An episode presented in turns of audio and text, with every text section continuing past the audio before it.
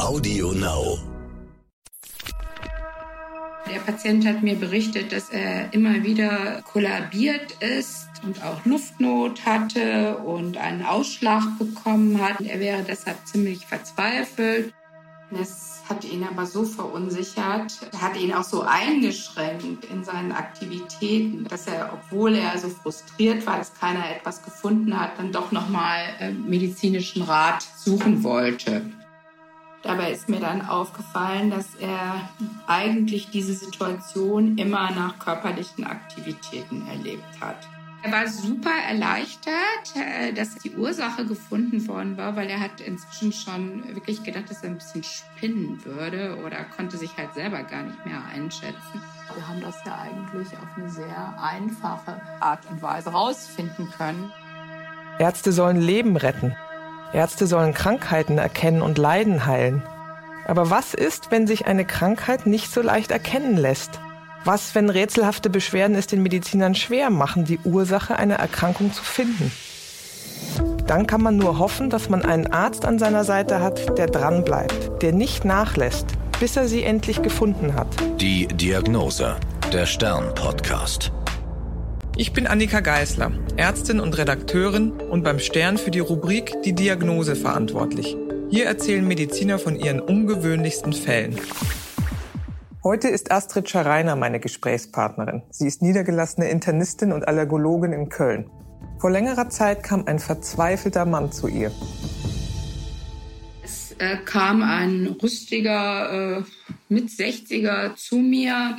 Der Patient hat mir berichtet, dass er immer wieder kollabiert ist und auch Luftnot hatte und einen Ausschlag bekommen hat in bestimmten Situationen. Das wäre über 20 Jahre mehrfach passiert und er wäre deshalb ziemlich verzweifelt. Und er sei schon bei vielen Ärzten gewesen, er sei schon in der Universitätsklinik abgeklärt worden und keiner hätte die Ursache dieser Symptome gefunden. Und nach dem letzten Ereignis sei er wirklich sehr beunruhigt. Das wäre sehr schlimm gewesen nach einer Wanderung und deshalb wollte er doch noch einmal eine Diagnostik haben. Mit dem Anliegen kam er zu mir. Sie haben ja gerade gesagt, nach einer Wanderung hat er die Situation beschrieben, wo das aufgetreten ist und wie lang war er denn ohnmächtig?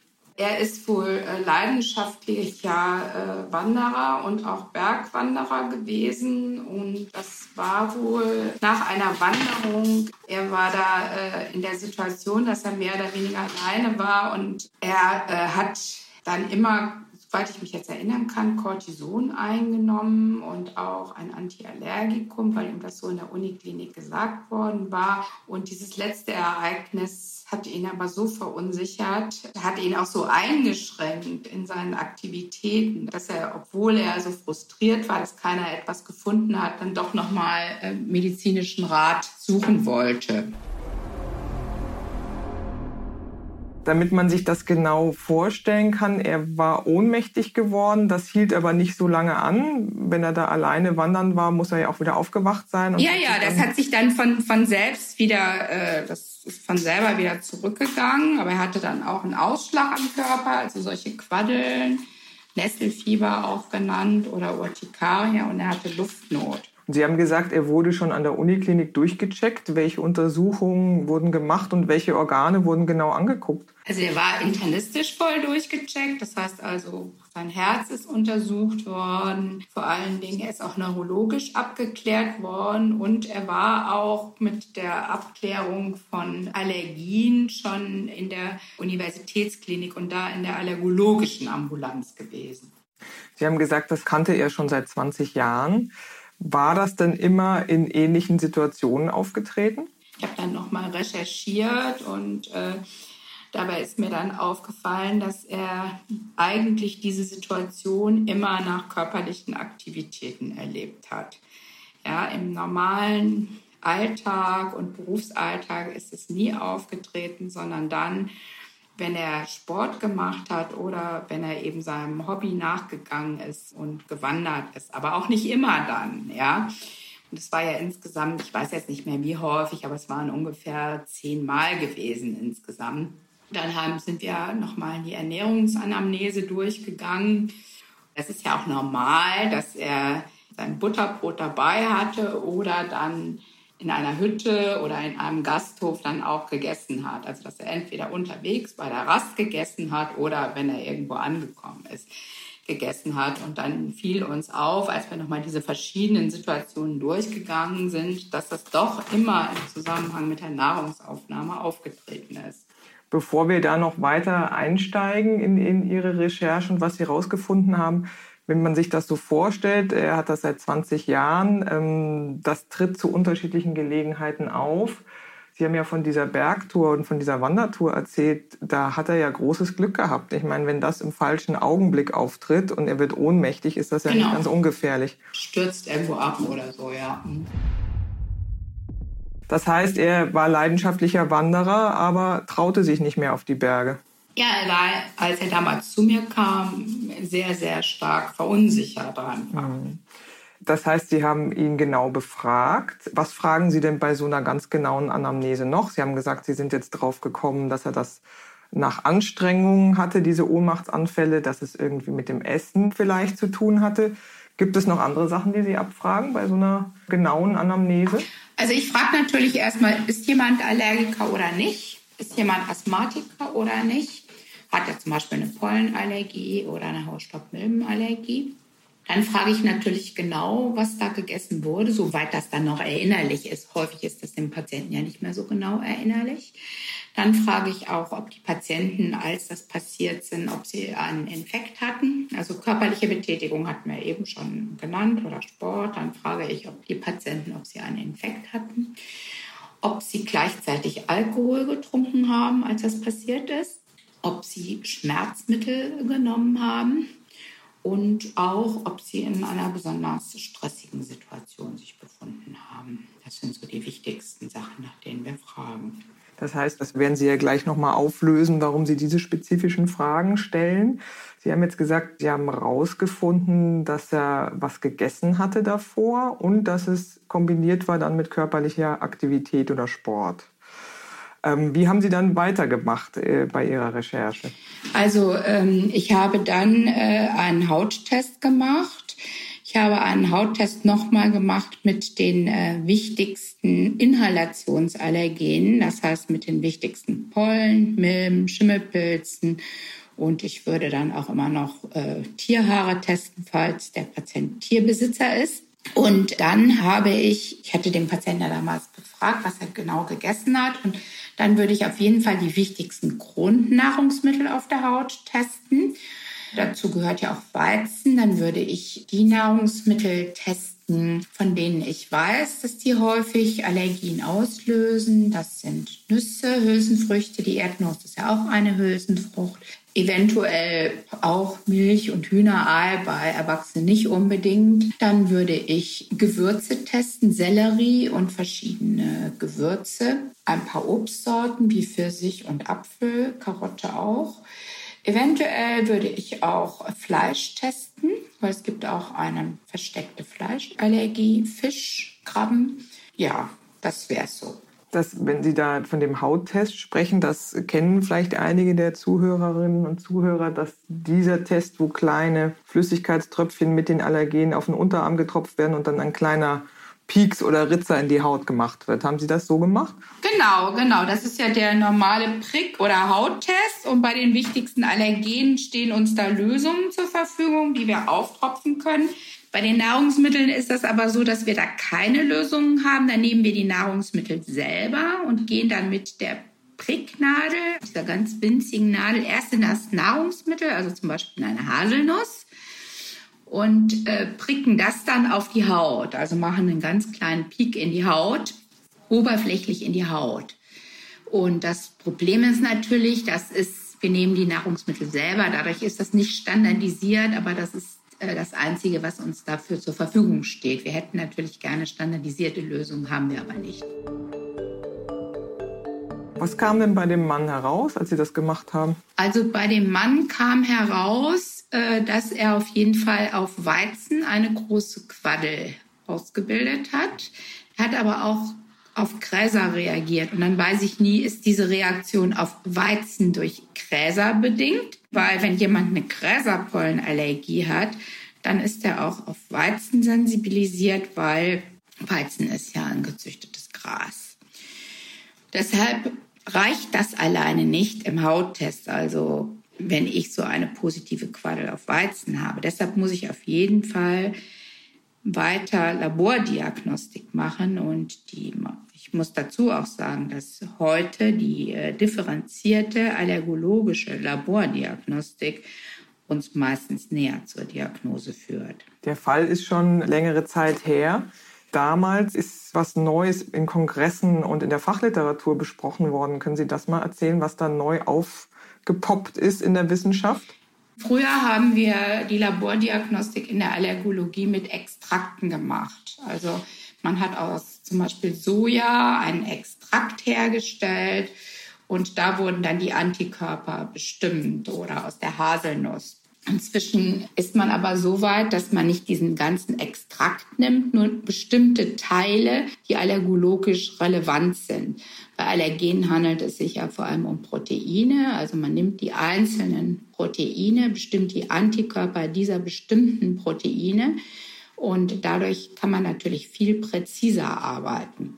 Ich hatte damals kurz vorher erfahren, ich weiß gar nicht mal, ob ein Kongress oder Fachzeitschrift, dass es auch für eine Weizenallergie eine neue Komponente gibt und habe bei diesem Patienten damals auch diese Komponente mitbestimmt. Diese Komponente heißt TRIA19. Und äh, ja, ich habe damals auch noch andere Sachen im Blut bestimmt, aber durch die äh, Anamnese, durch die Geschichte war klar, der hatte jedes Mal Brot gegessen da habe ich auf jeden Fall diese Weizenkomponente mitbestimmt und die hat mich in dem Fall dann auch weitergeführt. Und Sie haben ja vorhin erzählt, dass Sie noch mal ganz genau äh, nach den äh, Umständen gefragt haben, also ob der Patient Alkohol getrunken hatte, Schmerztabletten genommen hatte, oder einen Infekt hatte oder unter Stress litt. Das ist ja auch besonders, dass man sozusagen nicht nur auf etwas allergisch reagieren kann, sondern dass es in Kombination angeguckt wird. Was, äh, wie ging es dem Patienten? Was hat er noch gemacht? Können Sie das noch mal ein bisschen genauer erläutern? Ja, also das ist etwas, was äh, in der Allergologie in den letzten Jahren mehr und mehr eine Rolle spielt. Das sind die sogenannten Kofaktoren. Bei dem Patienten hatte ich natürlich alle diese Kofaktoren auch abgefragt und auffällig war ja bei ihm, dass das jeweils nach körperlicher Betätigung oder im Zusammenhang mit körperlicher Betätigung bei ihm, also beim Wandern, aufgefallen war. Und wir wissen heute, dass äh, bestimmte Nahrungsmittelallergien nicht immer auftreten, sondern nur im Zusammenhang mit diesen Kofaktoren. Und ein ganz wichtiger Kofaktor ist körperliche Betätigung oder Sport.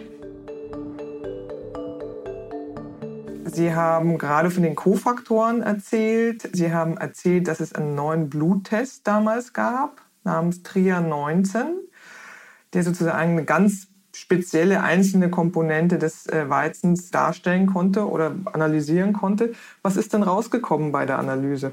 Ja, bei dem Patienten war diese äh, TRIA19-Komponente deutlich erhöht. Und ähm, ja, im Zusammenhang mit der äh, Krankengeschichte und auch dem deutlich positiven Hauttest, also bei Zusammenschau aller dieser äh, Befunde, konnte man ja dann schon davon ausgehen, äh, dass äh, der, der Konsum von Weizen äh, jeweils äh, ursächlich für die schweren allergischen Reaktionen des Patienten war. Das hat ja einen ganz speziellen Namen, was der Mann hatte. Ja, eine anstrengungsinduzierte Anaphylaxie nach Weizen, auch Veda genannt auf Neuenglisch. Das heißt, ähm, Sie konnten dem Mann einen relativ einfachen Ratschlag geben. Wie ging es denn weiter mit dem? Er war super erleichtert, äh, dass er, äh, dass die Ursache gefunden worden war, weil er hat inzwischen schon wirklich gedacht, dass er ein bisschen spinnen würde oder konnte sich halt selber gar nicht mehr einschätzen. Wir haben dann äh, in Ruhe darüber gesprochen, was er in Zukunft nicht essen sollte, wenn er wandern geht oder wenn er Sport macht, dass er also unbedingt den Weizen vermeiden muss, Weizenmehl und Er wurde auch mit einem sogenannten Notfallset nochmal für zur Sicherheit ausgestattet. Das umfasst ein Antiallergikum, das hatte er schon gehabt, Cortison und was sicher ganz wichtig ist in dem Fall, dass die Patienten mit einem Adrenalininjektor für den Notfall ausgestattet werden. Das ist so eine kleine Spritze, die man sich dann selber in den genau. Oberschenkel haut, wenn Muskel, ja. Mhm. Okay, aber das heißt, er konnte sein Hobby weitermachen. Er musste nur aufpassen, was er isst, richtig? Ja, genau. Ich muss sagen, er war mir sehr, sehr dankbar, dass wir das rausgefunden haben. Und wir haben das ja eigentlich auf eine sehr einfache Art und Weise rausfinden können. Und das ist das Schöne und das Faszinierende an diesen neuen Komponenten, ja, dass wir da doch sehr viel mehr finden können als früher. Das Interessante ist ja, wenn Sie sagen, er war vorher in der Uniklinik, ist da auf Herz und Nieren geprüft worden oder das Herz ist untersucht worden und neurologisch ist er untersucht worden und auch allergologisch, dass das die Kollegen dort noch nicht kannten oder nicht untersucht haben. Ja, das gab es ja noch nicht. Also ich will die, muss die Kollegen da auch in Schutz nehmen. Sie konnten, sie hatten damals noch nicht diese Komponente und äh, ich wusste ja ein, zwei Jahre vorher auch noch nicht von dieser Komponente. Wir haben ja immer noch Anaphylaxien, also schwere allergische Reaktionen, unklare Genese, unklare Ursache. Das findet man immer wieder noch in Arztbriefen, aber inzwischen sind das doch sehr viel weniger. Und vielleicht haben wir in 10, 20 Jahren haben wir sicher noch mehr Möglichkeiten, ganz seltene Nahrungsmittelallergien zu detektieren. Das heißt, er kam zum richtigen Zeitpunkt zu Ihnen und Sie hatten es ja gelesen oder auf dem Kongress gehört oder gerade mitgekriegt, dass es diese neue Untersuchungsmethode gab. Ja, das war für mich natürlich auch ein Highlight. Wieso erinnern Sie sich an den Fall so gut? Ja, weil das das erste Mal war, dass ich diese Diagnostik äh, mit Erfolg eingesetzt habe. Mhm. Und danach kamen noch viele mehr. Aber das, ja, das ist ja häufig so, wenn man etwas zum ersten Mal entdeckt oder ein neues diagnostisches Mittel hat, um etwas zu entdecken, dann bleibt das einem ja in besonderer Erinnerung. Welchen Namen hatte die Diagnostik? Der spezifische Test hieß jetzt TRIA 19, aber sozusagen die Gruppe der Diagnosemöglichkeiten, die Sie da neu anwenden konnten, hat ja auch noch einen besonderen Namen. Mhm, es ist die äh, In-vitro-Komponentendiagnostik. Was haben Sie denn noch für Fälle danach gehabt, wo ja so eine besondere Kombination wichtig war als Auslöser, wo Sie das dann so nach und nach rausrecherchiert haben oder herausgefunden haben bei den Patienten? Mhm. Haben Sie da ein paar Beispiele noch? Ich kann mich zum Beispiel gut an einen jungen äh, Patienten erinnern, der immer wieder massive Schwellungen nach dem Essen hatte und vor allem nach dem Genuss von Obst und der mir dann erzählt hat, als kleiner Junge, wenn er Verstecken gespielt hat, war das schon mal aufgetreten. Und damals hatte er auch Obst gegessen und nach näherem Befragen stellte sich dann raus, dass es Weintrauben waren. Und wir kennen ja heute eine besondere Form der Obstallergie. Das ist durch die LTP-Komponenten hervorgerufen, Lipidtransferproteine wichtigste Komponente ist die vom Pfirsich. Und wir sehen vor allem bei Menschen aus Südeuropa, aber auch bei vielen Patienten in Deutschland eine schwere Reaktion nach verschiedenen Obstsorten entwickeln, ohne dass sie eine Pollenallergie haben. Und äh, dieser junge Patient, da konnte ich zu einer der ersten, wo ich diese so ein LTP diagnostizieren konnte. Ich habe Pfirsich-Komponente genommen und die war ganz hoch und dadurch war zu erklären, dass er auch zum Beispiel auf die Weintrauben reagiert hat, so stark. Das hatte dann aber nichts mit körperlicher Betätigung noch obendrauf zu tun. Das war dann schon, ich weiß gar nicht mehr, der hat, glaube ich, als Lagerarbeiter oder so gearbeitet später. Und da war das mehrfach aufgetreten. Aber das war so klar, als er mir dann erzählt hat, als ich als Kind da Verstecken gespielt habe und bin rumgerannt, da ist das auch schon aufgetreten. Ne? Das fand ich halt so interessant, bei der Diagnosefindung. Und ich glaube, die Fleischallergie, die hatten Sie ja vorhin erwähnt, dass es sowas tatsächlich gibt. Können Sie da noch mal äh, zwei Sätze zu sagen? Da ist es ja oftmals auch so, dass noch eine zweite Komponente neben Fleischgenuss dazukommen muss, dass es wirklich zu den allergischen ja. Symptomen kommt. Was, was äh, haben Sie da für Patientengeschichten erlebt? Ja, also diese Fleischkomponente, das ist ja eine ganz besondere, das ist ja das Alpha-Gall, eine ganz besondere Allergie, weil es sich bei diesem Alpha-Gall eigentlich um ein Kohlenhydrat handelt, also nicht um ein Protein wie sonst bei den Allergenen. Und häufig haben die Patienten die diese Fleischallergie haben, auch eine Zeckenbissanamnese. So ist das erstmals festgestellt worden. Das Besondere bei dieser Fleischallergie durch Alpha-Gall ist, dass die Allergie verzögert auftritt. Normalerweise haben wir eine Sofortreaktion innerhalb einer halben Stunde. Diese Fleischallergie, die Symptome der Fleischallergie kommen häufig erst sechs bis acht Stunden später und sind auch häufig gekennzeichnet durch eine schwere Urtikarie, also Nesselsucht. Und äh, auch diese Fleischallergie wird zum Beispiel, wenn gegrillt wird oder was häufig durch Alkohol verstärkt. Ich habe da mehrere Patienten, die immer wieder, wenn sie gegrillt haben, ein paar Stunden später Probleme hatten. Und dank dieser neuen Komponente konnte man dann sehr schön nachweisen, dass es wirklich dieses Alpha-Gal, dass es diese verzögerte Fleischallergie ist. Und auch diese Patienten, die reagieren nicht immer auf Fleisch, die reagieren nur in besonderen Situationen. Und Grillpartys sind ja häufig mit Alkoholkonsum verbunden. Also das ist da häufiger aufgefallen. Das heißt, wenn, wenn Leute das jetzt hören und vielleicht schon mal allergische Erlebnisse hatten. Was ich jetzt daraus mitnehme, ist, dass es gar nicht so einfach rauszufinden ist, was der Auslöser ist, dass das A länger zurückliegen kann. Sie sagten ja eben bis zu sechs Stunden zurückliegend. Und B ja äh, auch ein bisschen schwieriger äh, wird herauszufinden, dadurch, dass man sich angucken muss, was ist denn da noch passiert. Also bei einigen Patienten, was hast du ja, gemacht? Ja. Hattest du Stress? Hast du Alkohol getrunken? Hast, hast du Tabletten genommen? Genau, Schmerzmittel, na, ganz wichtig. Ne? Mhm. Das ist also doch ganz schöne Detektivarbeit für Sie manchmal in der Praxis, oder? Ja, das Wichtigste ist wirklich die ausführliche Anamnese und ähm, ja, manchmal merkt man dann später auch erst, dass man vergessen hat, etwas intensiver zu fragen. Nein, die Anamnese ist immer noch das A und O in der Allergologie, damit man auf den richtigen Pfad gebracht wird.